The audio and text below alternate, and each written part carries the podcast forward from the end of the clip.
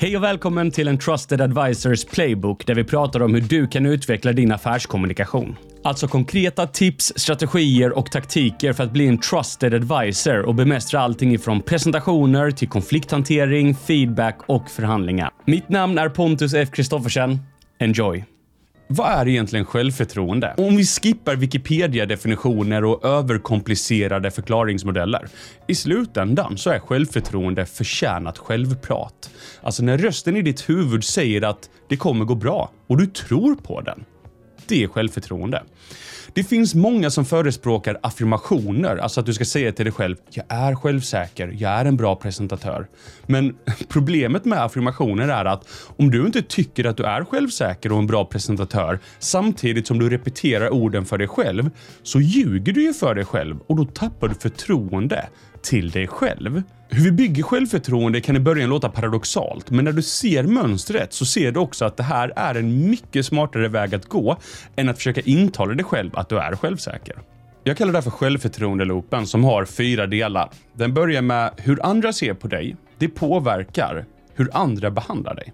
Och hur andra behandlar dig, det påverkar hur du ser på dig själv. Och hur du ser på dig själv, det påverkar hur du agerar. Och det här steget, hur du ser dig själv, det är det vi kallar för självförtroende. Och problemet som vi ofta gör det är att vi fokuserar på det här steget. Men om du slutar fokusera här och istället fokuserar på hur du agerar så kommer det påverka hur andra ser på dig, hur andra behandlar dig och sen hur du ser på dig själv. Och det är mycket lättare att ta den här vägen än att försöka göra det mentalt i ditt huvud. Affirmationernas akilleshäl, det är att de försöker använda tankar för att ändra tankar. Men vad som är mycket mer effektivt, det är att använda beteende för att ändra tankar. Så eh, låt mig ge ett exempel. Om, om du tar en penna och håller den mellan dina tänder så tvingar du fram det som kallas för ett Duchenne-leende, vilket betyder att du ler med både munnen och med ögonen. Och Det har forskats fram att det här är det autentiska leendet som vi gör när vi är genuint glada. Till skillnad från till exempel när vi låtsas ler på ett foto. När vi håller pennan mellan tänderna en stund och har det här leendet så börjar hjärnan reagera som om vi faktiskt vore genuint glada, vilket leder till att vi blir på bättre humör. Men om vi istället sätter pennan mellan läpparna så får det motsatt effekt för kroppen beter sig som om den vore ledsen.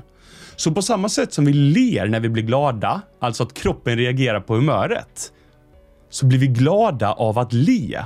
Alltså hjärnan reagerar på kroppen.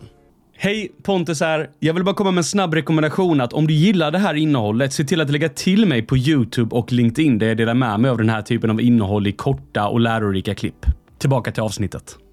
Amy Cuddy är en socialpsykolog som tog begreppet “fake it till you make it” och utvecklade det till “fake it till you become it”. Och hennes studie handlade om att vi genom att använda kroppen på ett sätt som utstrålar självförtroende i förlängningen gav oss mer självförtroende. Hennes studie hittade att om du stod självsäkert i två minuter, då steg testosteronnivåerna samtidigt som stressnivåerna sänktes.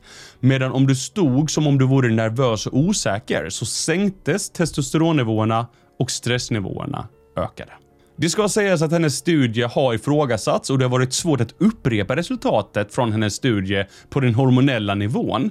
Men vad som har kunnat konstateras och repeteras, det är att oavsett om det är placebo eller inte, så upplever vi ett starkt självförtroende av att stå och agera som om vi vore självsäkra. Och om du frågar mig så bryr jag mig inte ifall det är placebo eller inte, så länge det funkar. Så jag vill att du testar en grej nu. Jag vill att du säger att lära sig retorik kan vara livsförändrande. Säg det nu för dig själv. Nu vill jag att du säger exakt samma sak, men som om du vore den mest självsäkra personen du känner och att det var det bästa du någonsin har sagt. Att lära sig retorik, det kan vara livsförändrande. Visst är det spännande? Bara genom att bestämma oss för att göra det självsäkert så säger vi det på ett mer självsäkert sätt. Om du säger det på ett mer självsäkert sätt kommer andra se det som självsäker och om de ser det som självsäker kommer de behandla dig som du är självsäker. Och om andra behandlar dig som att du är självsäker kommer du börja se dig som självsäker. Självförtroendeloopen är på så sätt sluten och du har blivit en mer självsäker presentatör. Så för att avrunda, du kan snabbt bli mer självsäker genom att följa två enkla regler. Nummer ett. Bestäm dig för att genomföra presentationen som om du vore 100% självsäker. Nummer två. Vad som än händer, don't break character. Be inte om ursäkt om du får en blackout. Ursäkta dig inte om du hostar till eller tappar bort dig. Självsäkra personer fortsätter bara som ingenting. Och det snabbaste sättet att bli självsäker, det är att få självförtroendeloopen att jobba till din fördel. Så det var allt för det här avsnittet. Testa tipsen. Lägg märke till hur bra de fungerar och kom ihåg att förtroende, det är valutan för framgångsrika affärer.